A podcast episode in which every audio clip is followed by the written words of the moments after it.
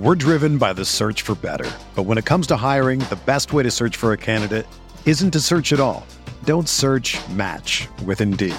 Indeed is your matching and hiring platform with over 350 million global monthly visitors, according to Indeed data, and a matching engine that helps you find quality candidates fast. Ditch the busy work. Use Indeed for scheduling, screening, and messaging so you can connect with candidates faster. Leveraging over 140 million qualifications and preferences every day, Indeed's matching engine is constantly learning from your preferences, so the more you use Indeed, the better it gets. Join more than 3.5 million businesses worldwide that use Indeed to hire great talent fast. And listeners of this show will get a $75 sponsored job credit to get your jobs more visibility at Indeed.com slash BlueWire. Just go to Indeed.com slash BlueWire right now and support our show by saying that you heard about Indeed on this podcast. That's Indeed.com slash BlueWire. Terms and conditions apply. Need to hire? You need Indeed. Support for this podcast comes from U.S. Bank. When it's time for a new credit card, the best ones do way more than just buy stuff. And that's why U.S. Bank offers credit cards that make every day more rewarding. Earn cash back, score points when you shop, dine out, travel, or binge watch, or get a low intro APR. U.S. Bank credit cards were designed to fit your lifestyle. So make every day more rewarding and check out usbank.com slash credit card. U.S. Bank credit cards are issued by U.S. Bank National Association ND. Some restrictions may apply. Member FDIC.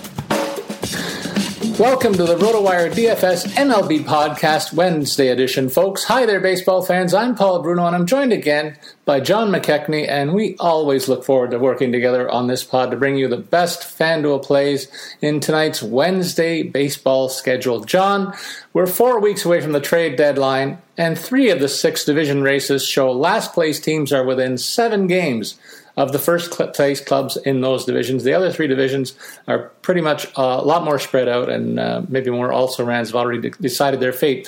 My question to say you, and this does not factor in the fact that wildcard races are close in those divisions, but do you have a cutoff if you are a uh, GM of one of the teams that's in last place, seven games out right now?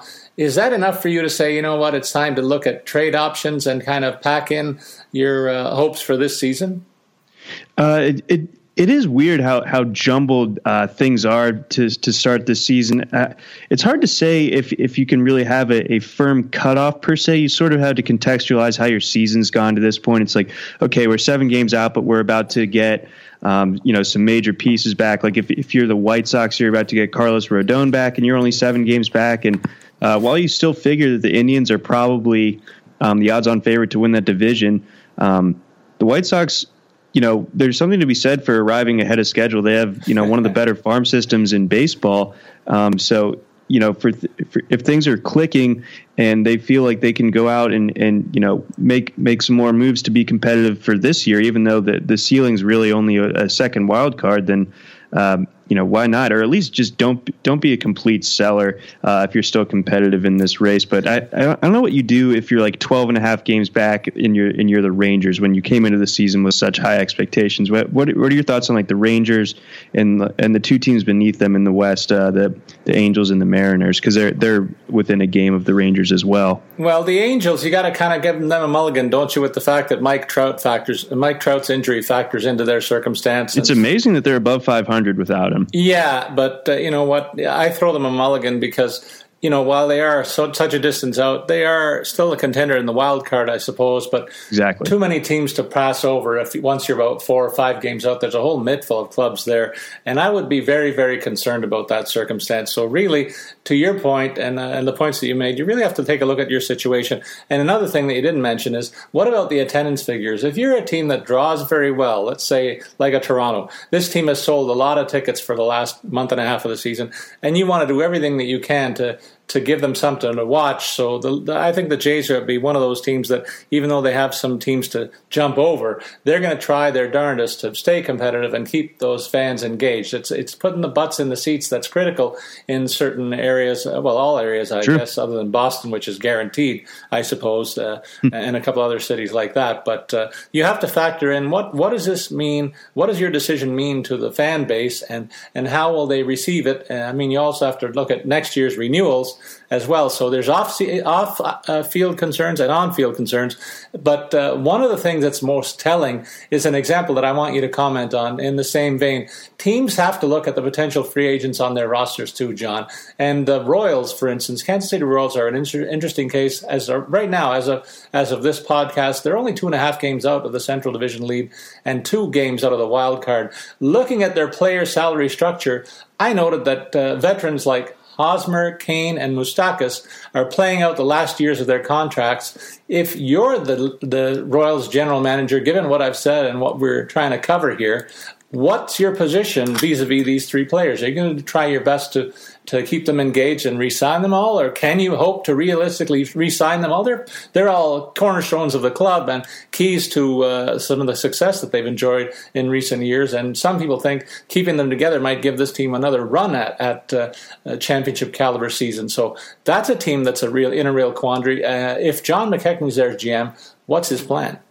Um, I think I'm going to try to try to get what I can uh, for for Cain and for uh, Kelvin Herrera. Uh, the, I think a, a, team that's looking for uh, that solution in the back end. Uh, I, I think like a team like the Nationals they can't be feeling particularly good about what's going on with their bullpen uh, right now. So I think that he's a guy that that the Royals could could fetch a really nice return for for you know someone that, that probably wasn't going to be back with the team long term.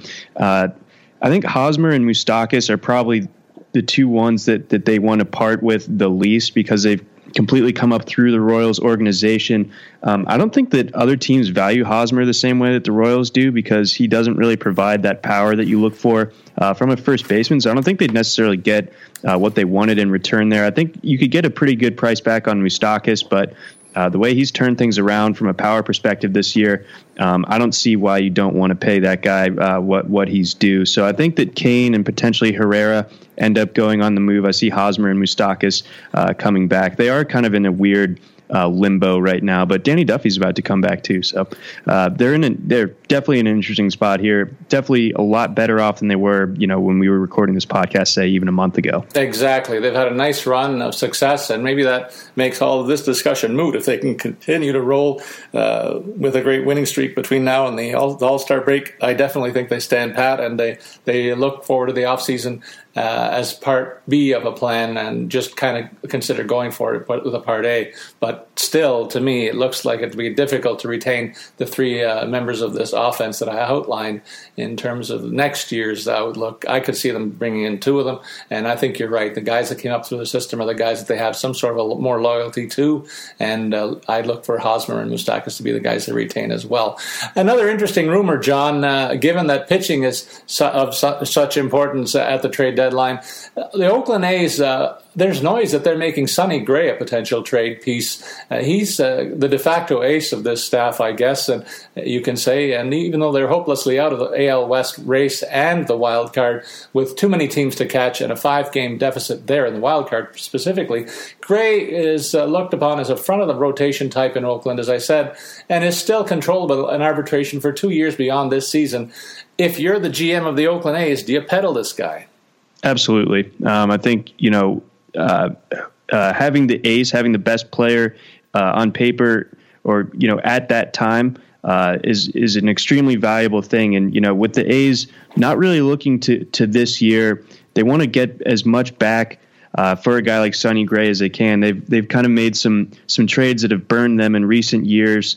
Uh, you know, you look at your your Addison Russell deal, you look at your Josh Donaldson deals, and so on and so forth. So they're they're hurting a little bit organizationally, and I think that uh, moving a piece like Gray that could net you. Uh, you know, three top end prospects. Uh, I think you need to pull a trigger, especially considering uh, just how far away uh, this this core group of A's are, where you don't really know if they're going with a youth movement or they randomly have a bunch of veterans as well. I don't really understand how how this roster is constructed, but I I do know that that uh, moving Gray for several pieces, I, I think, would be the uh, right move to get them sort of uh, pointed back in the right direction instead of being sort of like lost out at sea. Yeah, I, I caution uh, pursuers of Sonny Gray, though, just because of the ballpark effect in Oakland. Uh, he's a couple of years also removed from a, a Cy Young caliber season. He hasn't pitched to that level for about the last year and a half. This year, he's had a bit of a bounce back, but last year, pretty dreadful, John. So right. it's a cautionary tale as well. So the fact that he is one of the one of the few uh, linchpins of potential linchpins of a rotation that's out there, as there's very few teams that you can say are, are definitely out of the race might help the saleability factor, but uh, it's cautioned also by the fact that he's benefiting from a bit of a ballpark effect in his favor too. So sure. really, a bit of a, a, balancing act has to be considered there. But uh, certainly, a guy who should, all things being equal, command some nice pieces in return, and Oakland has to take a hard look at it. John, these are samples of issues that GMs will be facing in coming weeks, and we'll get plenty of coverage uh, elsewhere. But we'll also take a look at them and other similar situations in coming weeks as we kind of play uh, fantasy fantasy GM for our listeners over the next few weeks before the July month. And I just wanted to get our feet wet in that regard. And before we get into our breakdown of top FanDuel picks for tonight's games, I want to invite our listeners to follow me, Paul Bruno at Statsman22, and you can follow John who's a great follow, by the way, at Johnny McHex. He knows his basketball, he knows his baseball, and I think he's a real future star in this in this industry, folks. A lot of great opinions. Too kind. And well, John, you're backing it up with your performance in FanDuel play all season long. I got to say, I've been very impressed. Uh, I had a wonderful year in fantasy football. It hasn't really carried over to the baseball side until recent weeks, where I've started to play a little more regularly and got a line on things. So there you go. I'm on a pretty good roll right now myself, so I'm pretty good happy with that. Uh, let's go through the matchups with a quick preview of projected projected starters for tonight's games, my friend. We'll ignore the couple of early starts and ask you to take us through uh, the early slate of games. Right off the top, there's a marquee matchup uh, that I want you to highlight. All right, so starting us off in the nation's capital, we're going to have uh, the Washington Nationals with Stephen Strasburg, eight and two record, three five seven ERA, taking the hill against the Cubs, and John Lackey, who owns a five and eight record, four seven four ERA. The Nats are minus one sixty favorites in that matchup with an over under of eight. That is a seven oh five Eastern start. Uh, Blake Snell coming back up for the Rays, zero and four record, four seven one before being sent before being sent down, but he's back up with the rotation now going to Pittsburgh to face Ivan Nova and the Pirates. Nova seven and five record, four oh six ERA. Uh, the Pirates slight home favorites at a minus one twenty four. That's an eight and a half over under. That's a seven oh five start. Moving up to your neck of the woods, we haven't even tra- uh, talked trash yet because we're in fourth and fifth place. But we got the Orioles with Wade Miley, three and five record, four four eight ERA against Toronto, and Marcus Stroman, seven and four record, three six nine ERA the Blue Jays pretty heavy favorites here, minus 183 with a nine and a half over under. That's a 707 start. Uh, moving down to Cleveland, we have the Trevor Bauer and the Indians, six and six record, five five three ERA. Uh, taking on the Rangers and, and Ace Yu Darvish, six and five record, three one two ERA. Uh, the Indians slight home favorites, 109 there, with an over under sitting at nine. Uh, then moving on down to uh, Miami, Jeff Locke and the Marlins uh, hosting Steven Matz and the Mets. Uh, one and one with a three six ERA. Mets slight home favorite or road favorites at minus one eleven with an over under of nine. Uh, that's a seven on ten start. Then we have the Twins with Adalberto Mejia. Two and three record, 4.93 ERA, going to Boston to face Rick Porcello, last year's Cy Young winner. Uh, Boston minus 168 uh, home favorites there, 7 10 start. And then to Detroit, we have left hander Daniel Norris on the mound, 4 and 5 record, 4.66 ERA hosting the Royals that we just talked about. Ian Kennedy taking the taking the mound, one and six record, four nine five ERA. The over under there is sitting at nine and a half, and the Tigers are slight favorites at home at minus one thirty six. Well, John, we haven't talked trash about Oakland and I mean Orioles and the, the Jays. Much much most much of that is because they're fourth and fifth in the division, as you said, and your club is just killing mine head to head all season long. But a cautionary tale for you, my friend. I have had really good success when for my home team when I've been there at the Park, and I'm going to be there the next two nights working for oh, no. tonight baseball's official sport, scorer support. Yours truly, and tomorrow I'll be the field timing coordinator for, for, that game. So looking forward to that uh, in both games. And uh, you know, Stroman is a guy who should bounce back from a terrible performance last time out. Uh, a guy that the Jays consider their de facto ace, going against lefty Miley. And uh, Jays have had tough tough times with left-handed pitchers, but uh, this looks like a situation where uh, my team's needing revenge and has a good shot to get it based There's on the line. There's a difference between having trouble against lefties and having trouble against Wade Miley.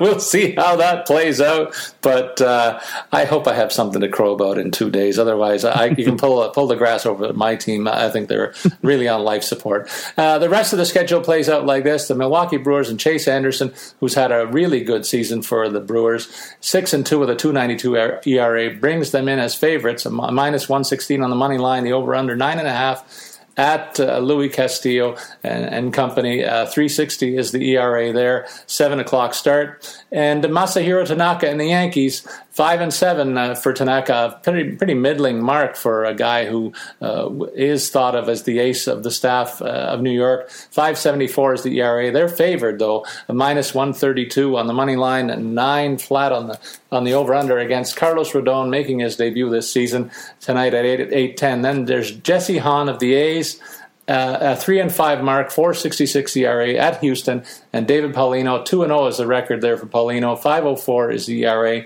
178 is the favor for the home team, uh, the best team in the American League, uh, the Houston Astros, yep. and uh, the over under set at 9.5 for that 8 10 start. Then we got the Cardinals, Adam Wainwright at Arizona, and Zack Godley, 3 and 1 is the record there for Godley, 253 is the ERA, 131 they're favored uh, on the money line, and the over under set at 9.5 for that 940 start.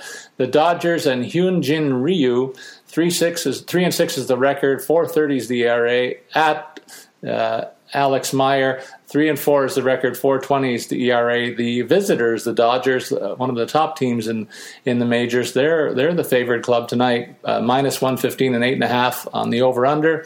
And Bartolo Colon, uh, the ageless one, pitching though as as he's aging this year as we speak. Uh, two and seven is the record. Seven seventy eight the ERA into San Diego, a pitcher's park. Luis Perdomo, another losing record there. Two and four is the record. Four fifty six the ERA. The home standing pods are one 115 favorite. The over under is 8.5 for that 10 10 start. John, let's get into things beginning with a look at the starting pitchers. Uh, we always take a look at the, at the top of the board uh, in this regard, and we will at each position. There's three guys over the $9,000 mark. I'm going to ask you which of these three do you prefer, and I'd ask you to make the case for them as well. Um, well, the the price uh, kind of makes it obvious who who FanDuel thinks the the best possible pitcher for this evening is, but I I, I tend to agree with him this time around. Uh, it's Stephen Strasburg for me, and I think. Strasburg, he draws a little bit more tournament appeal than, than he normally would uh, this evening because you know he's he's had three straight starts under six innings, five earned runs or more in two of those three starts. Uh, so I think people have probably used Strasburg in their lineups, uh, built lineups around him, and, and, gotten burned a little bit. So I think that drives down his ownership number a little bit. And I think that people also tend to avoid that Cubs lineup, even though uh, you know news alert like they're not actually being they haven't actually been that good this season but people still uh, fade away from from using pitchers against the cubs uh, uh you know oftentimes so i think that we're going to see low ownership on Strasburg, and that's my main selling point here. So I, I think anytime that you can get the best pitcher on the slate at, at 10-3, I think that that's that's definitely a bargain and some someone that I'll, I'll craft a lineup around, at least a couple lineups around actually. Yeah, in the case of Darvish, you got to be concerned about the fact that there's a bit of a triceps concern in him. He's still scheduled to make the start, but that's a pretty good lineup that he's facing in this matchup. Right. And you wonder if uh, Chase Anderson is this year's version of Cinderella, and he's going to uh, midnight's coming soon for this guy. I mean, the middle of the order for Cincinnati Reds has made a lot right. of teams pay big time this year, so uh, a tough road to for him. So I echo your sentiment. Stephen Strasburg, for me, would be the cream of this trio, and he's priced appropriately. Uh, I, I, think you can make a case if you can go cheap on some of the positions that this would be a good time to put the top guy on the board into your lineup. Going down the, the way a little bit, we'll take it into the 8,000 range, and I already teased Masahiro Tanaka and my view about him, even though they're, they're facing the lowly White Sox, priced at $8,900. This guy's been a shadow of his usual self this year, and I'm I'm fading him in this group. I don't don't care. He looks like he has a favorable matchup, John, but uh, I'm looking elsewhere in this $8,000 range. I'm curious to see who you might highlight going on down to the $8,100 at an Ivan Nova, another guy that I really like for Pittsburgh tonight. I, guess the, the one thing that I will say about Tanaka, and you know, this is you know coming from as someone that, that's loaded up against him earlier than the season, he, he has you know pretty considerable uh, road issues, it seems like. But he's got three straight starts with eight or more strikeouts. Uh, he's dropped his ERA on the road down to 475. It was worse, believe it or not. Uh, and that whip of 113 on the road suggests that maybe that ERA maybe a little bit inflated, maybe just getting a little bit unlucky with being unable to to strand the runners uh, that he gets that he does allow on base. Uh, the White Sox are just bad against righties, um, and they are 19th uh, in terms of uh, weighted on base uh, at their home park. So pretty middling offense across the board, and like I said, not great against righties. So there's like a, a small. I'll, I'll, have a small consideration for for Tanaka for for tournament lineups, um, and then moving down, uh, I'm avoiding Rick Porcello against Minnesota. I'm I'm just trying to avoid using Rick Porcello in general right now, and going against that Minnesota lineup that has you know some serious serious mashers in it, uh, yeah. Sano and Vargas. Uh, you know, I think that Porcello is going to get touched up for at least a few home runs uh, this evening. Steven Matz is a guy that you, you know he's fine. Uh, you're just worried about the rest of that team kind of being able to give him any sort of run support, even against Jeff Locke. That you know that's really not a guarantee with the way that that Mets offense is going right now. Um, I would like to hear your thoughts on Nova, but before I uh, move on to that, uh, I do like Godley a fair bit at home against St. Louis. Uh, you know, going going to be opposed by Adam Wainwright, who's uh, been a little bit shaky, obviously. Uh, Godley, five quality starts in his last six outings, uh, sub one whip at home as well. So he's been really excellent at home, and, and you know he's going to get the run support from a Diamondbacks lining, lineup that's the best at home in all of baseball. Well, and, and before I get to Nova, I want to mention John Lackey's in this range too, John, but uh, I, I, don't like the matchup for him against Washington. I think that he's overvalued here based also on his recent uh, string of uh, ordinary performances, so I don't get the $8,100 price tag at all for Lackey. He can be run on too. Yeah just, so, just like Arrieta, he he is uh, tied with Jon Lester for the most stolen bases allowed by a pitcher. Excellent um, call. He just con- uh, contributes to getting himself in trouble, right?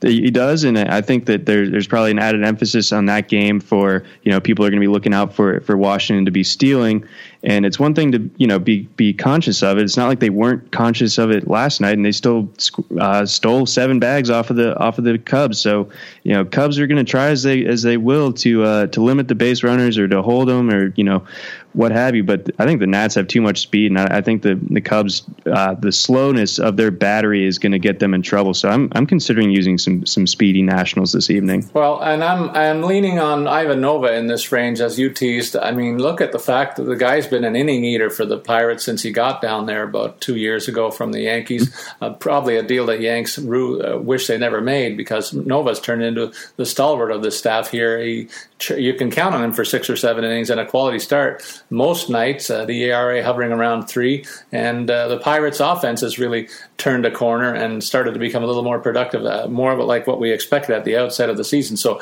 in terms of win probability and a favorable pitching matchup, uh, given that uh, Nova's mound opponent is Blake Snell, a lefty with an 0-4 record of 4.71 ERA, this this looks like an opportunity to to get a pitcher on the cheap who has a great chance to pull a victory and to eat up some innings and come up with a nice game score for you. So to me, that's my lean in this range, uh, heavy lean for, for Nova and the Pirates tonight.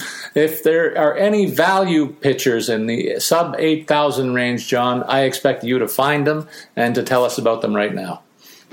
Well, it's it's a little bit tougher to find. I think there's a, there's a lot of uh, kind of gas can type of pitchers yep. going out there this evening. You know, below that eight thousand mark. Um, you know, I think there's just pitchers really to load up against. There's there's like a full menu of pitchers to load up against. Um, if you if you needed to go uh, sub sub eight thousand, then, then I suppose maybe David Paulino. Yeah. But you know he just started against uh, the the A's last week. I think this is the same matchup that was like a crazy 12 to 9 game right. from, from last Thursday. Uh, Paulino, you don't expect him to go deep into the game, but uh, if he can kind of give you that, that Brad Peacock, like five, five and two thirds innings with like seven or eight strikeouts, then, you know, that, that works. You know, that, that's something that's, that you can tolerate uh, from a pitcher that you're only spending 7,500 on, but you're not going to use uh, Rodon in his season debut against the Yankees. Uh, you're not going to use Adam Wainwright out in the desert with the way that he's been giving up uh, hard contact. You're not going to use uh, Hyun-Jin Ryu, even even if it is against a, a Mike Troutless uh, Angels lineup. That that lineup has really kind of uh, pulled itself together and done well in his absence. So uh, really, it's it's hard for me to justify other than just a complete lottery ticket. I, I, think Blake Snell would be a lottery ticket type of type of move, but like you said, he's got a tough. Uh, opposing pitcher on the mound in Nova, that, who I expect to kind of limit uh, the the Rays as well. So really not a whole lot to like below 8,000 this evening. I agree with that assessment completely, John. Well said. Uh, let's move, before we move on to the uh, rest of the field here, I want to also give a, a nod to our friends at FanDuel. Uh, it's back. It's better than ever. We've had a ball with it for almost half a season. It's there for everyday fans. There's new contests starting every day, and there's no busted seasons, of course. Just pick a contest, choose your team, and compete against other fans. New this year, there's been an upgraded experience. There's late swap contests where you can edit your players right up to the start time of their individual games. No more worrying about a late lineup scratch or a sudden storm. No, non-late swap contests are still available too. And updated scoring, I already talked about it. The quality start, where you get four extra points if your pitcher goes more than six innings and allows three or less earned runs. So you have more control over a solid pitching performance. They have a friends mode uh, where you create a league for your friends. We had one set up for us with RotoWire's free roll, and you've been exceptional at it. I've been closing ranks uh, in the last few weeks, gaining on. It's final on tonight, man. Yeah, and uh, you choose the days you play each week. Uh, contests will be created automatically. Plus, there's a leaderboard which will keep track of how you all stack stack up against each other. John, you've had a fabulous year. Uh, how many entries have you got in the free roll? I, I did. I missed out.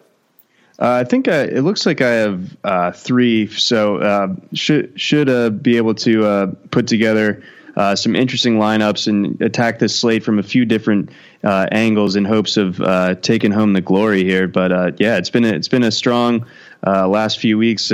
talking about the Dodgers last week, I think sort of really helped things along. They they were just absolute bombs away. Your call on on Puig and then uh, Grandal homered twice, so that that really kind of helped uh, put those lineups that I, that I, put in last Wednesday over the top. Excellent work, my friend. And we remind our listeners to have all the fantasy that baseball has to offer at FanDuel. You can be sports rich. Sign up today. Go to FanDuel.com/rw. There's a special offer for new users. Deposit today, and you'll get a free six month RotoWire subscription plus five free entries. That's up to fifty dollars in value to try a variety of sports on FanDuel. That's fanduel.com slash RW. All right, John, it's time to get into our position by position picks, starting with the catchers, where we see Gary Sanchez all alone at $3,700. That's $500 more than any other receiver. But I ask you, is this a good day to choose him over the rest of the field? Um, I mean, it it certainly it certainly could be because he's facing a lefty as a right-handed batter. That's always something you consider. Uh, and a guy like Rodon, uh, not only is he making his first uh, start of the season with the White Sox, but it, he wasn't particularly sharp during his rehab. And you know, you always kind of take the rehab numbers as a grain of salt. It's, it's really more uh, how a guy is feeling. But uh, you know, Sanchez, I I think that because he's so much more expensive than, than other catchers, and yeah, I think people will probably try to save at this position. Um, I think that drives down Sanchez's ownership percentage a little bit to where you know you're not entering a tournament and seeing that he's in 30% of everyone else's lineups. Um, so you, we could see him his ownership down into the teens uh, as the most expensive most expensive catcher, and I think that there there's uh, certainly room for profit there uh, based on this matchup. So I do like Sanchez a fair bit. I haven't quite made a lineup where I, where I fit him in yet. But um, if you wanted to to go and craft some some right-handed Yankees against uh, Rodon, then uh, get Sanchez in there for sure. Yeah, he's uh, reached nine plus points and up to 34 uh, seven times in, in the last uh, 10 games in that range. That's pretty pr- good production. And if you can squeeze him in tonight, given the matchup that you highlighted and the favorable nature that it has, might be an opportunity for you to pay off uh, with a good performance from Sanchez. Again, kind of a contrarian play, given that most people will kind of punt this position uh, and and go for a lesser option. But there might be one of those guys that can jump up and have a big game. I'm big on Sal Perez in this range.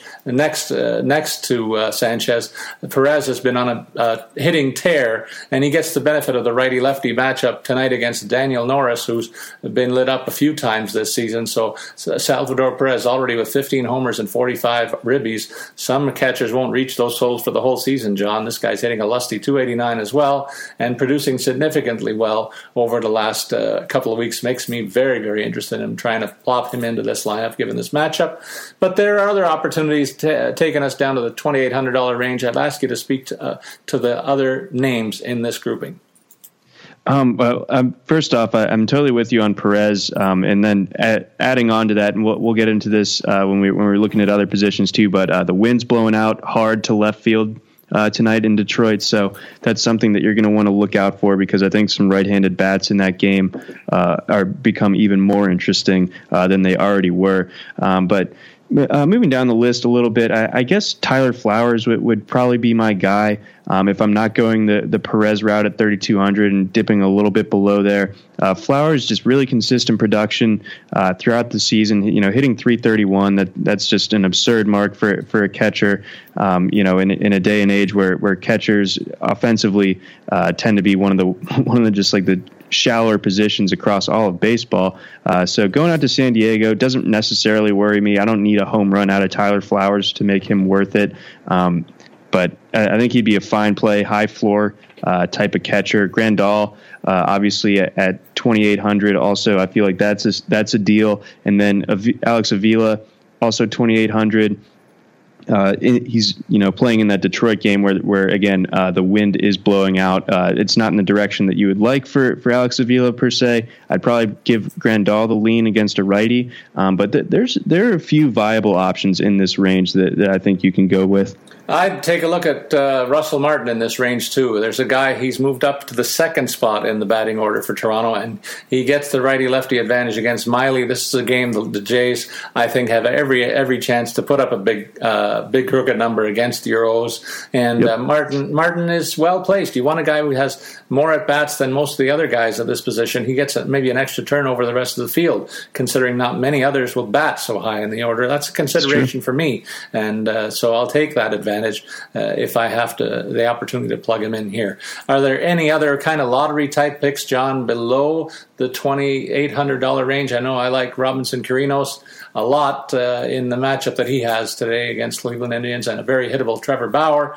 Carinos, for his part's already gone deep 11 times this year. He's headed for a career high in that regard, I believe. Yeah, no, he's he's having an excellent season. I, I could definitely uh, see where you can make the case uh, for him. But if I'm going like sort of the, the punt area, the the bargain bin uh, area of the of the catcher slate, I'm going with Austin Hedges. It, now he's a guy that I do need a home run uh, in order for him to really uh, be valuable because he's sort of an all or nothing guy. Uh, kind of Ryan Schimpfian in, in mm-hmm. you know his output, um, but you know Hedges he does get Bartolo Colon tonight yeah, I think that's that's kind of enough for me to to kind of uh, go to this this end of the pool and get, go with the go with the guy like Hedges, a guy that I know uh, if he gets a hold of one, and Bartolo can certainly uh, serve those type of pitches up. I think that Hedges uh, hits value for you. And another game I'll name I'll throw out in this range before I move on to the first baseman Jonathan Lucroy. I mean, how bad a year has this guy had, John? But he's been a bit. He had a bit of bounce back in early June uh, and, and, I thought he was turning the corner, but of late, still uh, relatively cold. But again, the very hittable. I think we need. I think we need to disown him. I think yeah. we, have ta- we've talked about him. He, di- he, disappoints us week in, week out. Yeah. No more John Lucroy. Twenty five hundred dollars, though. I mean, how I know, I know, it's crazy. But you know, there have been weeks where I'm like, oh, 2,700 and still zero. Yeah, you know, that's true. So killing me. Maybe killing last me. chance Corral for me. I'll give him one more shot. Fair enough. Uh, over to fir- over to first base, we see you know at the top of the board. I was surprised to see a four the, as the first digit for Paul Goldschmidt. He's been over five and up to almost 57 5800 dollars the last couple of times we've done this show. He gets a good matchup against Adam Wainwright and uh, priced at only forty five hundred dollars. He's one of three guys in this range. Uh, Cody Bellinger, you went off on him last week quite justifiably. He's had a fabulous start to his career. And Joey Votto, uh, great, greatest Canadian ball player that's out there right now, and having another fine season. You got this guy on automatic pilot. You can wind up and let him go, and he just keeps pumping out the great years. Those are the three guys over four thousand dollars. I want you to make the case for the guy that you like the best in this trio. I think Votto would would be my guy. I know that that you know in terms of matchup, he might have the toughest one of this three with, with the way that Chase Anderson's going, and he's been strong on the road. But uh, you know, Votto's a guy that I think can hit pretty much any pitcher. Um, this is a game at Great American Ballpark. I, I, imagine that you know this is always just a series where there's a lot of runs to be scored, and I think Votto's always uh, sort of at the center of that. So if you're going uh, towards the upper end of the board this evening, I, I, give him the lean over even a guy like Cody Bellinger, who you know for hundred dollars more, I think is is facing a pitcher that might, might not be a, a, household name by any means, but he's been really good at limiting the home run ball, and that's what you want out of Cody Bellinger. So um, I give a slight lean to Joey Votto this evening. I think that uh, he'd probably be the smarter tournament play. I'm um, surprised. I'm going to say with it. I'm surprised that you didn't go with Goldie. I'm going to say one more time that I think Mr. Goldschmidt uh, is is the class of the field uh, again sure. this week, and you certainly got to like the matchup that he has. And and I look at his uh, game log, John, and one of the things that jumps out to me is that he's it's been an awfully long time since he went hitless in two straight games. He was hitless last night, so I'm expecting a big bounce back against a very hittable Adam Wainwright, who's not near the top of his game game. And uh, I think Mr. Goldschmidt makes him pay and, and, comes through in a big way for the Cards uh, for the uh, Arizona Diamondbacks tonight as yes. they host the Cardinals. So I'll make the case for forty five hundred dollars, saving on what his normal price tag has been, and uh, trying to fit it into at least one lineup tonight. So I like him big time out of this trio. But if you want to if you want or need to save a few dollars, though, there's a number of viable options taking us down to $3,500 uh, $3,500 to $3,900, John. There's a bunch of players in this range. Uh, Miggy Cabrera, not having the MVP caliber year that we're used to seeing from him, is in this range. Uh, the home run rate is down, so I, that's one guy that I'm I'm going to pass on in this group. I wonder who might rise above him in your rankings in this in this area. No, that's a that's a good call on Cabrera. Um, you know, this is one of the rare nights where where I am really really targeting the Tigers, but uh, Cabrera I guess 3,700. He's sort of like uh, my Lucroy for for this podcast. Like I just I feel like he, he you know maybe maybe just maybe he uh, he gets it going, but um, it kind of sticking with the Austin Hedges theme or just really the gang up on Bartolo theme. Uh, Wil Myers at 3,600. I think uh, if you're going you know into this tier. Um, I, I, like his, I like his uh, potential the best. I think you know if he sees Bartolo three times this evening, then I will be shocked. But then uh, that's all he'll see of him because I'm, I'm, i think he would probably take him deep that third time out. So uh, I think Myers Myers would definitely be my guy more so than than a guy like Matt Carpenter who. Um, you know, he's been very strong since he moved up to that leadoff spot in the order, but I think he has a relatively tough matchup here, and the, the Cardinals just have a funk about him right now. So kind of off of that, and uh, um, I'm off of Ryan Zimmerman as well, even though I could see him doing well against Lackey. I think I'd prefer to have a national with, with more stolen base upside than Zimmerman. So I go Myers. You know what? I, I'm looking at Zimmerman thinking he has uh, not fared well in the last few games, and, and also his backup, Adam Lind, has absolutely terrorized John Lackey in their head to head career. So I'm holding off uh, on the Ooh. call on Zimmerman, and I'll get to what I want to say about Lind a little bit later. But keep an eye on that on that situation because I, if they go match up history, I could see Adam Lind making an appearance in that lineup. So be very, very careful when you're making this pick and make sure your players are in the lineup. That's something we talk about almost every week, and we should, as a reminder that you could really pooch your your lineup uh, if you don't make sure that your guys are in in there. And uh, tonight, I could certainly see Adam Lind getting in there. We'll get into why in a few minutes. Uh, John, there are uh, Logan Morrison's kind of cooled off a little bit uh, for me. Anthony Rizzo is uh, a certainly name recognition guy. T- tough matchup against Strasburg. Uh, I, I don't like uh, spending up uh, when the pitching matchup is so tough. Kendrys Morales yeah. has been asleep at the switch for the the Jays for for uh, parts of this season, including, currently. One guy I really like for Toronto, uh, he's a switch hitter, Justin Smoak. There's a real push to get this guy in the All Star game. He's quietly put together uh, by far the best season of his career. And I like the fact that he's uh, in the mix for that consideration. And uh, in my heart of hearts, I hope that he gets it as a Jays fan. Uh, just a real good citizen, a solid fielding player. But tonight he also gets mm-hmm. a chance to to pad the offensive numbers against Wade Miley. So that's a guy we didn't talk about in this range. Trey Mancini heads the group up uh, at thirty four hundred dollars and below. Let's take it down to three thousand. What say you about him and any of the names in this grouping? Uh, Mancini, you just you're going to have to live with him probably hitting uh, towards the back end of the of the middle third of that lineup. Although uh, with Chris Davis out, Buck Showalter's kind of experimented uh, with the lineup a little bit, so there's a chance that uh, Mancini moves up uh, into you know maybe the fifth spot.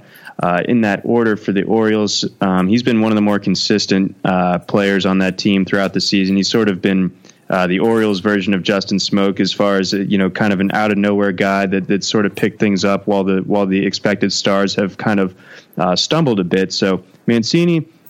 I just don't love his matchup as much as I, I do like some of the other people's uh, down here. You know, Edwin Encarnacion is is that same price.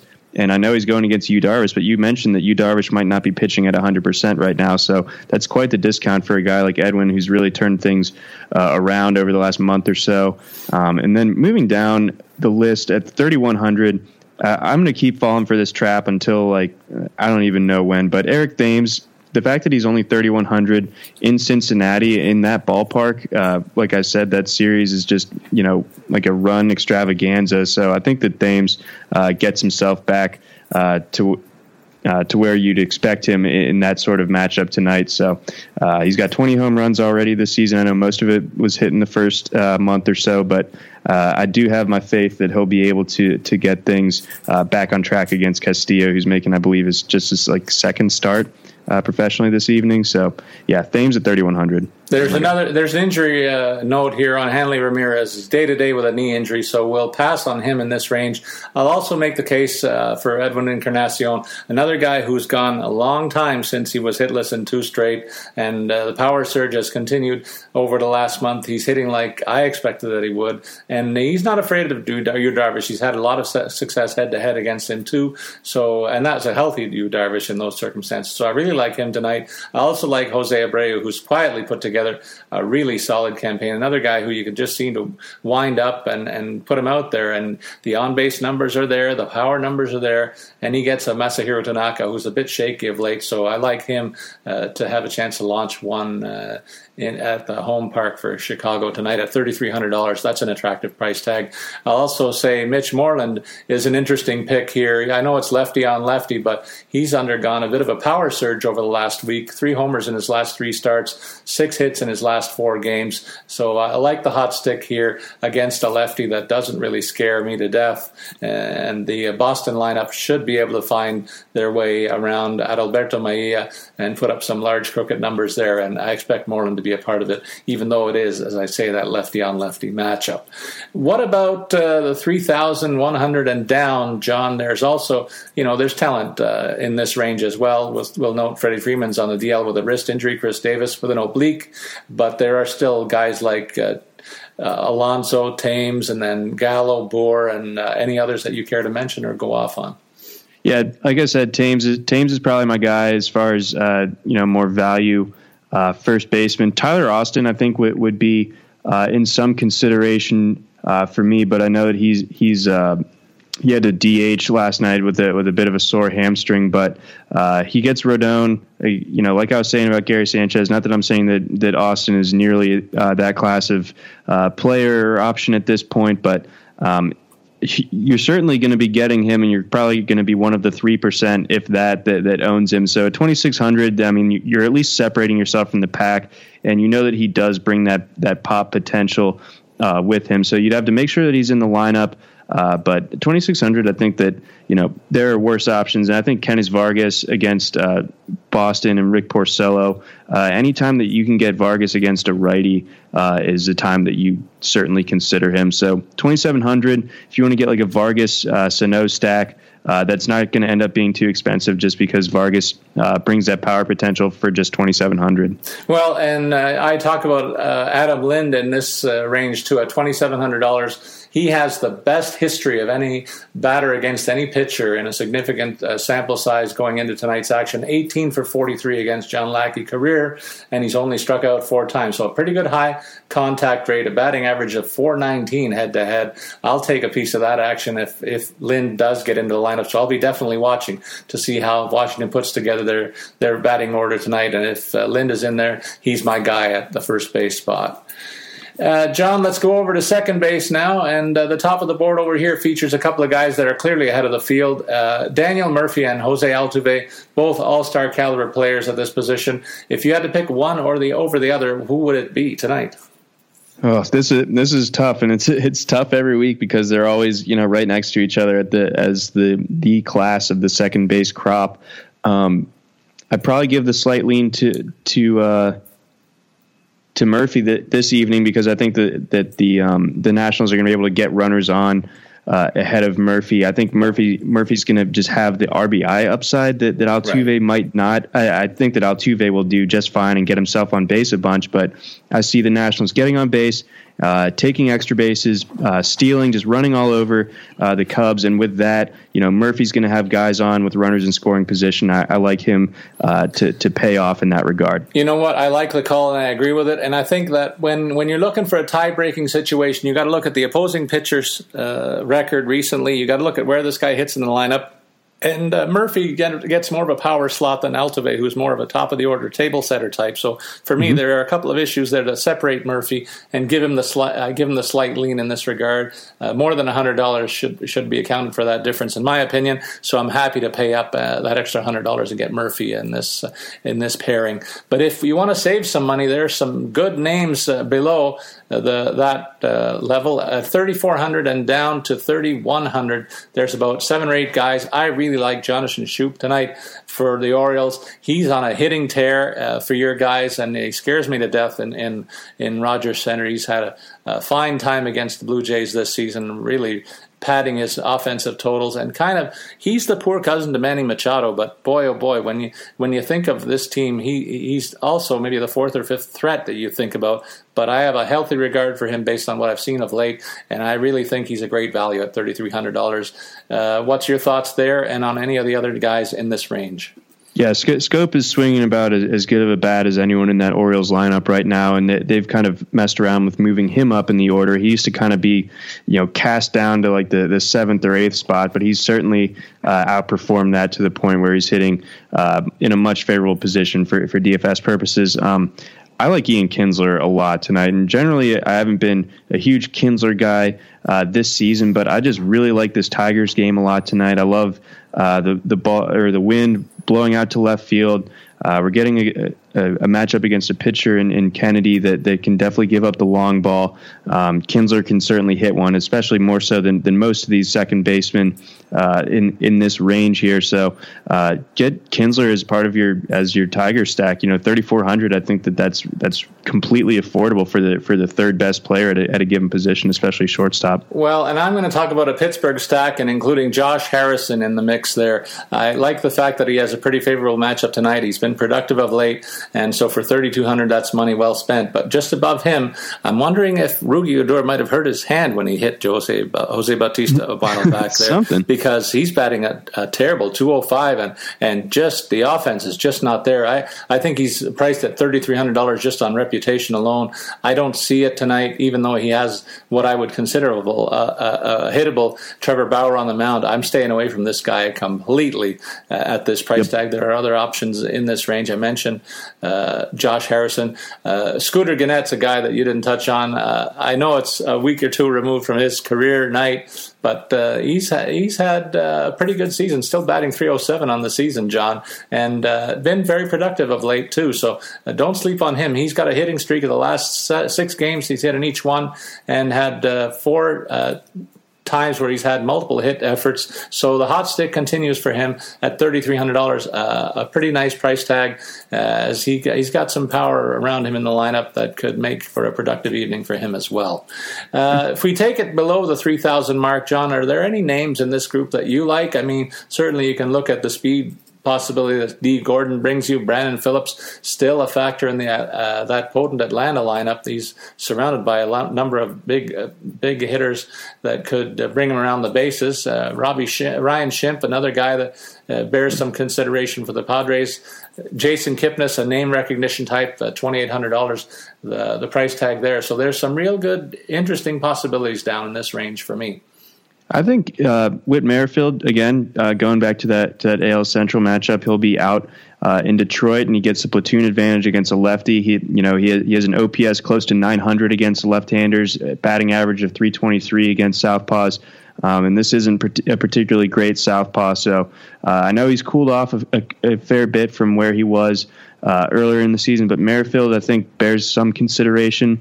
I think it, also at 2,800, Jonathan Villar, a guy that just came off the DL. Uh, I assume that he's going to come back into the lineup. Counsell will plug him back in. Um, and I think that at 2,800 for, for his stolen base upside and, and, you know, just being on base for, for that game where there's going to be a ton of runs, uh, that's a, that's some really nice cheap exposure there. So th- there's some really good options at that 2,800 uh, range. I'm not going to fall for, for the names of some of these guys, like I, I fall for the Jason Kipnis trap or what have you. Yeah. I, th- I think that Merrifield or, or Villar would be my guys for, for, you know, like the 25 to 3,000 range. All right, let's swing over to third base where I see six names names bunched up between $3,900 and $3,600. For me, though, two of them jump off the board, and one of them, right at the top, Adrian Beltre. You know he's one of my fantasy favorites, and he's hitting the best that he has all season long. The veteran's climbing up the all-time leaderboards, but I like the fact that he's done really well of late and I keep touching on that Bauer matchup. Uh, this is one guy who should feast on this as well. So I really like him at the top of the board, but I also maybe favor of all the guys Justin Turner, who's just having an MVP caliber season offensively for the Dodgers. It's a in, intercity rivalry, and I know they've had a tough time with the Angels, and, and you can bet the Dodgers want to get get back to at least even even with these guys before it's right. done. And uh, Turner's a guy who's been lighting it up consistently all season long. He gets a favorable matchup tonight against against one of the lesser lights on the pitching staff for the Angels in Alex Meyer. So, uh, all told, I think this is an opportunity for Justin Turner to have a big evening for the Dodgers. Who do you like of this sextet, uh, sextet at the top of the, the third baseman? Uh, it's it's hard for me to argue against uh, your guy Josh Donaldson. Honestly, going against a left-hander, that's always something that that uh, makes you consider him uh, when you're kind of parsing out between the the elite uh, third base options. But uh, you know, he's a guy when when he connects, it, it's it's so gone. And I think uh, Sano is another guy at 3,800. Uh, Lamb at 3,700. Actually, like it, I, like I don't. I was just sitting here looking at the slate, and it it just didn't register with me how ridiculous that is. But you're getting like one of the, arguably the best hitting third baseman in the game uh, outside of like a Nolan Arenado. Um, for 3,700 against Wainwright at home uh, there's something up there. I don't know, but but I'm like shocked at right now. But there, yeah, okay. So uh, yeah, I like I like Donaldson, I like Sano and all, but man, Lamb Lamb's on the menu again. Thirty seven hundred. Let's go. Very good. And uh, in the next range, we'll go from thirty five hundred on down to three thousand one hundred. John, and in this grouping, I like Manny Machado against Marcus Stroman. Stroman has been touched up with a long ball uh, a lot most recently, and Machado's a guy who's certainly capable of delivering against any pitcher. But uh, when one guy, when a guy like Stroman's operating at less than peak efficiency, I think he could be easy meat for a couple of the big swingers in the Orioles lineup. Uh, further to that, the obligatory Longoria speech from me. He's he's on a power surge of late. Thirty four hundred dollars is the price tag. Uh, I like the mix, uh, even though he's going against my guy Nova. Don't sleep on Longo because of that power stroke. It's going very well in the past week. One of the better hitters uh, from the hot corner. Uh, we also talked a little bit about Mike, Mike Moustakas. You can't overlook him. Uh, gets the good matchup tonight against a very hittable opponent for on the mound for for the uh, Tigers. It's lefty mm-hmm. on lefty, but Moustakas a guy. that's the tough part for me. That that's what made me move off of him. That and the wind is blow. It would like blow uh, if he were to like pull a ball, it'd go out to like center. So it'd yeah, be a little bit tougher for him nine, this evening. Nineteen home runs on the season, though. Boy, that's tough to tough to let it go. Uh, I'm looking for lightning in a bottle there. Kris Bryant also in the mix here for the for the Cubbies against Strasburg. Uh, price is dampened by the opposing mound uh, yep. mound guy, but Bryant is who Bryant is. So, what do you think about this group? Uh, this uh, this group. I mean, if you, if Lamb isn't on the menu for you, then um, I, I, guess Anthony Rendon kind of stands out to me. Him and Kris Bryant. Uh, Bryant, uh, I know that it is Strasburg, and Strasburg is my favorite pitcher this evening. But I mean, Bryant Bryant's talent sort of supersedes all, all of that, and uh, I think he's a guy uh, you certainly consider at that price tag, especially you know when you can usually get him in the four thousand range. Uh, Anthony Rendon is is my other pick. Um, you know, on the other side of that game, I think you usually see him in the in the mid threes uh, as opposed to down here at thirty one hundred. So Rendon, uh, I know he has one home run off of Lackey in, in his career. Um, I'm not calling that he's going to do that again per se, but he's just having a really solid year, really solid at home. Uh, I think that he's he's certainly worth that thirty one hundred dollar price tag. John, in the sub three thousand range, there's not too many names that I would jump on, given the quality that I see above this grouping. My dog is going nuts here, agreeing with me, I believe. So yeah, I think I think he's anxious to get onto the rest of the plate. But uh, I want you to let me know if you see any third baseman of any note. Uh, yes, uh, at under 3,000. Um, Eugenio Suarez is a guy for the Reds. You know, again, that's just getting uh, as much exposure to that uh, Brewers versus Reds uh, game uh, as you can. He, he's sort of underrated uh, in general, just a really consistent producer. So to have him at, at this at this rate, I know it is Chase Anderson. I think that he does uh, make a fair bit of sense. And I think uh, in that same vein, uh, Nick Castellanos of the Tigers, that's, you know, once again, going after a right handed bat in that Tigers lineup, going against Ian Kennedy with the ball flying out to left. Uh, just 2,800. So he really nice cap relief from either of these guys. I think that both of them uh, would definitely be my picks if if I'm going under 3,000. Well, I, I, can't I can't find a lottery pick that that uh, teased me, so I'll I'll say that you made, you made the best of a bad lot there. I'm going to suggest. Uh, if we go over to the shortstop position, though, we can get excited again about a couple of guys who are again the class of the field there: Carlos Correa and Trea Turner. I'll ask you the same questions I did earlier. Between these two guys, if you had to pick one, make the case for Correa and Turner. It's the same game that, that the other two guys were in. Where I asked you the similar question. Yeah, that's right. Um, I think it, it's for me. It's, I'm going the Nationals again. I think I'm going Turner. I think that, you know this is just a, a case where. Uh, the Cubs know he's going to be running, but it doesn't really matter if they can't stop him, and I don't think that they can. They're just not built like that. They they don't have uh, the quick battery um, that that's necessary to slow down a guy like Trea Turner. So he gets on base. Lackey completely gets off of his off of his rhythm, freaking out, trying to like you know keep Trea Turner under a ten foot lead or something. uh, you know, four, so four thousand. I think that he just delivers on the stolen base potential. I know, um, you know, it's something that that you said as well about some other guys and hoping for some home runs. You, you're kind of hoping to catch lightning in a bottle, and it's a little bit of uh, points chasing after what Turner did last night. But I think it's legitimate. I think against a Cubs rotation like this that that's so slow to the plate, uh, Turner Turner at four thousand. If you, if you can afford premium option at, at shortstop, he's my guy. And uh, you know what? I'll take the other guy in this case. Correa hit safely in 14 of his last 15 games. The power potential is there a little bit more than Turner. So those yes. are the two factors that caused me to lean a little bit the other way. So while we agreed in the first instance, it's kind of neat that we disagree here, and we'll see how that turns out uh, at the end of the night, John. Maybe we'll have a little bit of a chat about that offline later. Sure. what about the range? Uh, Corey Seager, day to day with a hamstring, goes next up at $3,900. So we'll stay away from him. Uh, that as well. And down uh, at $3,500, we'll take it down to 3000 uh, The name of Xander Bogaerts there, a, a great value for Boston. Uh, I think a pretty good matchup, too, uh, given that Mejia is on the mound. The righties for the Red Sox could have a big night, and Bogaerts should be in the middle of that mix. And uh, I, I think he's a great buy at $3,500. Yeah, it's, it's really hard to go uh, wrong with, with Bogaerts, um, but I think that there are other sort of appealing options in this in this tier as well. Um, I think a guy like Chris Owings uh, coming off uh, getting a breather uh, on Tuesday night. He should be back in that lineup, 3,400 against Wainwright, you know, and getting more exposure to that uh, Diamondbacks lineup uh, that is, again, just the best in baseball when it's at home. Uh, Eric Sogard is is the other guy that, that stood out to me at 3,000. Um, again, just that Brewers game, but uh, you you have to make sure that he's in the lineup instead of Villar. I think that this this could be the end of the line as far as Sogard um, being the everyday second baseman uh, for for the uh, Brewers, even though he's listed as a shortstop uh, here on FanDuel. And then Lindor at three thousand, that doesn't seem to make a whole lot of sense to me Agreed. either. I know, I know he's going against Yu, Darvish, but man, uh, he that's just disrespectful to have a, Yeah. a player of of his quality at at just three thousand. So I imagine the only drawback here for him is that the ownership is going to be through the roof because everyone you know bets on the pedigree uh, that Lindor certainly brings.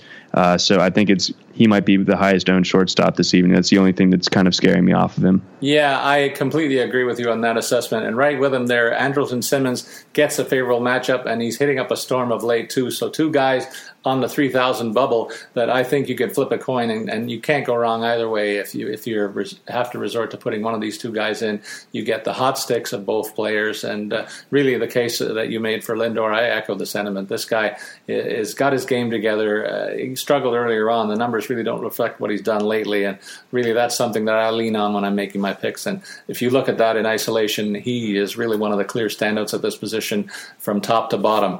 Is there anybody below the $2,900 range and below that you might like? I'm looking at the power stroke for Troy Tulowitzki coming coming back a little bit of late. He had a strong one last night. He did, and uh, in, a, in a meaningless circumstances, it turned out. but he's had the power stroke going of late. There's been a little bit of concern uh, expressed in Toronto uh, most of the season just because the power numbers aren't there. But this guy hit is a streaky hitter, and you know what? Let's not forget uh, his career in some. He, he's a he's an all star caliber player when things are going right, and.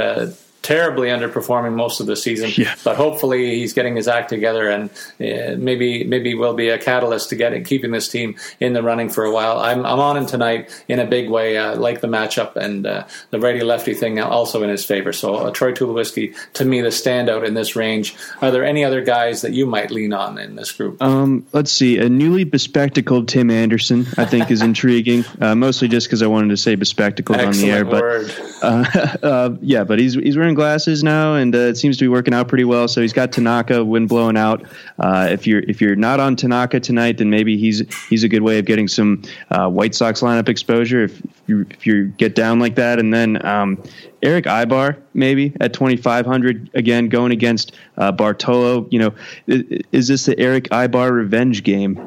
maybe at twenty five hundred. So I don't know.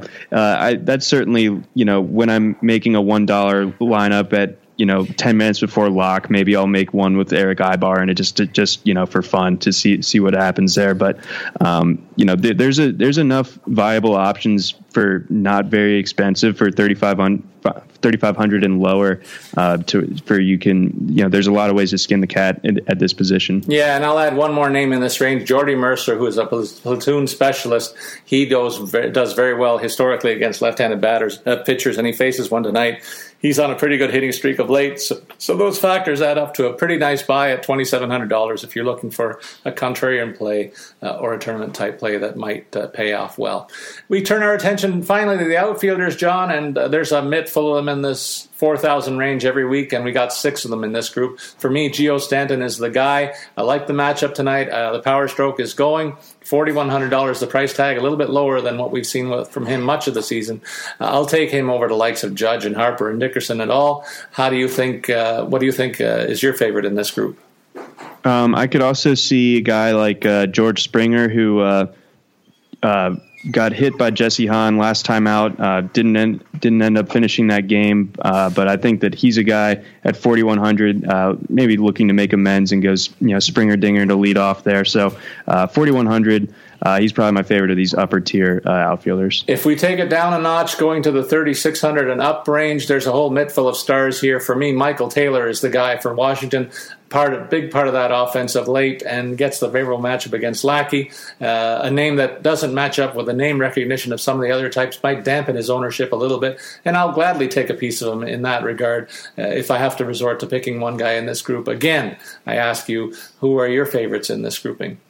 Um, I like JD Martinez. Uh, you know, th- this is you know something I've been hinting at throughout the show. I think that uh, right-handed bats in this game uh, are a must, and I think that JD Martinez is, is, sort of the linchpin of that. So I'm I'm making a Tiger stack, and and uh, Martinez will be uh, will certainly be part of it at just 3,800. If we go 3,500 and down, or 3,400 and down, uh, Mark Trumbo scares the heck out of me as a Blue Jay fan. The Orioles are really getting a lot of mileage out of him uh, in streaky uh, times this season, but he's on one of those better streaks of late, and so you got to pay attention. He's uh, extra base power every time he comes up.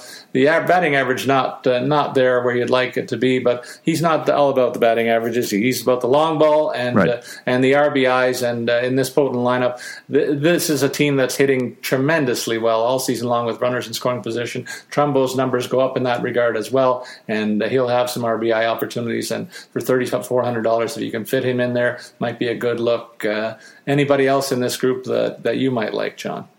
Uh, the the Justin Upton play, I think, uh, makes some sense. Again, uh, sticking with the Tigers there, uh, he makes some sense. Um, outside outside of that, um, I, I, suppose Benintendi has a, has a pretty uh, solid matchup this evening against Mejia at home, but Benintendi's kind of dropped down to the bottom third of that order, so that that lessens his appeal. So I use it, you know, lineup position as a bit of a tiebreaker sometimes, and I, with that, I'm, I'm going to give the lean to Dustin Upton from this tier. And I'll uh, add the name of Jacoby Ellsbury. I mean, it's lefty on lefty against Rodon, but he doesn't scare me. And uh, Ellsbury, top of the order guy for the Yankees. If they go off tonight, you can bet he's going to be in the middle of that mix. Another lefty on lefty circumstance, Curtis Granderson. So I'm going against the grain with a couple of guys in that in that way. Thirty one hundred dollars for a guy whose power stroke is he's been awesome is on fire of late. So I had to mention that. Uh, but uh, you can do worse than these two guys at thirty one hundred dollars. Are there any kind of lightning in a bottle types for, uh, below the three thousand mark that you might like? I know you're you're dying to talk about Tommy Pham again, aren't you? I mean, Tommy Pham has made me look really smart a few times. Oddly enough, he's the only guy that can really do that. It seems like, but yeah, Pham out in Arizona, I think he makes some sense. Uh, just twenty nine hundred, so his price has stayed pretty level. Uh, Seth Smith, uh, guy, if he's leading off again uh, against a righty, I imagine he will be. Um, so he makes some sense there. And then uh, as far as your lightning in a bottle picks are concerned, I think Hunter Renfroe going against Bartolo Colon. Uh, Renfroe is a guy with ridiculous pop, but also ridiculous strikeout rates. So uh, you're you're sort of just hoping that he can get a hold of one of them. But I'm betting that he can. So at 2,700, uh, he's my favorite of the of like the bargain uh, outfielders. And I'll throw one more name in Keon Broxton on a hitting tear of late. He's been very hot, very cold in parts of the season. Very hot right now. The power stroke is in uh, in play with two homers and four RBIs in his last four games. Several multi-hit efforts in his last ten, and uh, only gone hitless in one in the last dozen games. It looks like, and and really uh, a guy you could do a lot worse than plug and play for twenty nine hundred dollars. So John, we've come up with uh, names, uh, value plays, top end plays at each position, but it's now time to put our lineups together. Who do you have top to bottom in your preferred lineup tonight?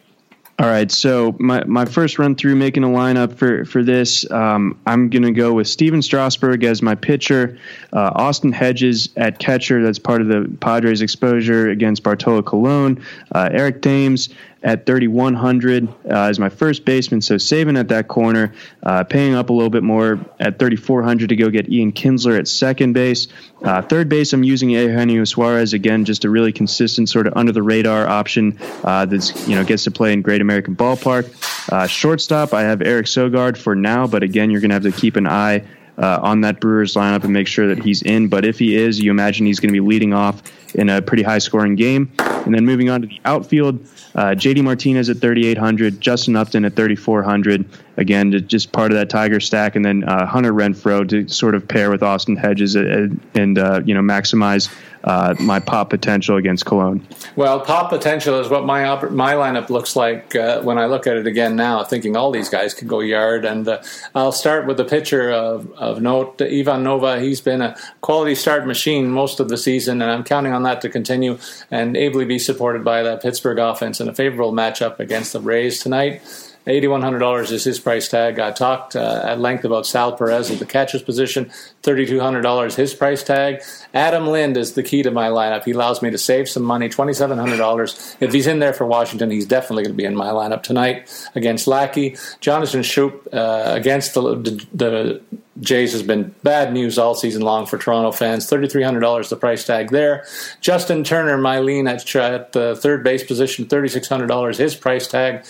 Troy Tulowitzki trying to catch lightning in a bottle again for the third time this past week. Twenty nine hundred dollars, another guy that helps me save a few bucks. Then in the outfield, I got Michael Taylor, the lesser known of some of the offensive weapons that the, the Nats will throw out uh, against some of the name recognition guys that will be surrounding him in the lineup against Lackey and company. Curtis Granderson on the power power tear. Anytime I see uh, a guy with normally a low batting average, uh, but a power hitter of note on a tear, I'm going to go with that hot streak. Thirty one hundred dollars his price tag, and finally a guy who must be salivating at the prospect that the that the All Star game's around the corner and he gets to hit home runs again uh, for the nation to just, just go ooh and ah. And uh, Giancarlo Stanton will be warming up in that regard tonight. Forty one hundred dollars his price tag.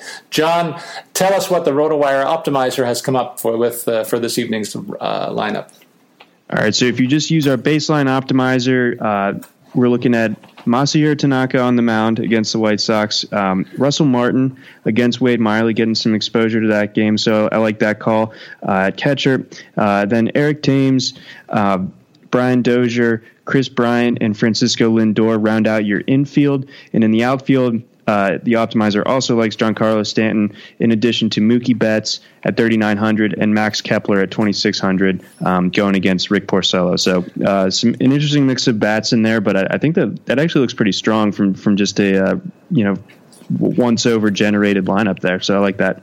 John, we're less than two weeks away from the All Star break and our RotoWire's annual trek to Las Vegas. I know there's going to be very little to bet on uh, over the over our stay there because uh, a lot of sports are in off season mode. But one of the things that we look at are future bets of note. And if you had to pick right now, I'm going to ask you who your leading three leading candidates are in order for the MVP at both leagues. Um, it's hard for me to, to go against a, a guy um, in Aaron Judge as far as AL is concerned. Uh, but moving down that list a little bit, the, the AL is kind of murky uh, after him.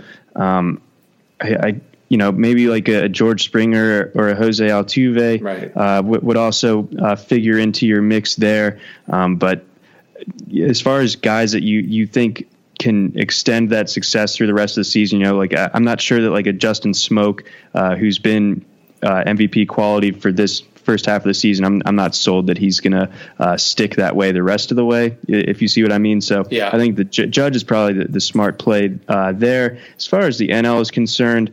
Um, I think Nolan Arenado, it's time for him to start getting uh, MVP buzz because he's so valuable both with his glove uh, and with the bat, and he's been a huge reason behind uh, Colorado's sort of resurgence, even though they, have slipped a little bit over the last week or so. Um, I think Max Scherzer honestly deserves some credit. He's having like a Kershaw esque season, just so dominant. Uh, so I know, I know. We'll, we'll get into Cy Young later, but I think as far as MVP is concerned, I think you have to at least, you know, think that that Scherzer, if there is a pitcher, uh, that he would be the guy. So, uh, who are your candidates? First of all, I want to separate myself from that argument immediately, and we can debate that back and forth. I don't think a pitcher should ever be a, uh, an MVP candidate. Mm-hmm. They've got their own award, and let's keep it that way. That's my thought on that in a nutshell. Uh, in terms of the National League, uh, Paul Goldschmidt has been instrumental in, in, keeping Arizona in the thick of the race and putting up his usual big time numbers. Uh, this guy is a five tool guy with an asterisk. He runs like the wind uh, when he needs to in terms of stolen base opportunities. That's something a lot of power hitters just don't do. So that's something that really separates him uh, from, I think, the rest of the field. In, in fact, uh, Bryce Harper having a nice bounce back season for the Nationals has them in the thick of the race. And Arenado's teammate in Colorado, Charlie Blackmon, having a fabulous year for the Rockies. So there's my top three candidates in the NL. I, I agree with you that Judge has clearly uh, distanced himself from the rest of the field in the American American League, but I look at the fact that Houston's having a great year, and Jose Altuve is the igniter there, so I give him a nod. And then Xander Bogaerts has the Red Sox in the thick of the race again, and, and I look for him to have a big second half and maybe close the ranks on Judge to make that a, a, a winner by a nose situation at the end of the season. Uh, mm-hmm. I, I, have that much faith in Bogarts to come up big the rest of the way. John, I, I hope our listeners uh, take uh, special heed to the, the, the comments that we make. We take our time to to put this show together and give a lot of good information. I think you've had a fabulous season. I wish you good luck tonight in the stat free role. And uh, uh, we've had a ball. We got one more week to go before the All Star break, and uh, we'll wind it up here for now. There you have it. For John McKechnie, who's a great follow at Johnny McKex, I'm Paul Bruno, who you can follow at Statsman22. And we wish you good luck with your FanDuel plays. Come back and listen to our podcast on a daily basis to get an edge on the competition. So long, everybody.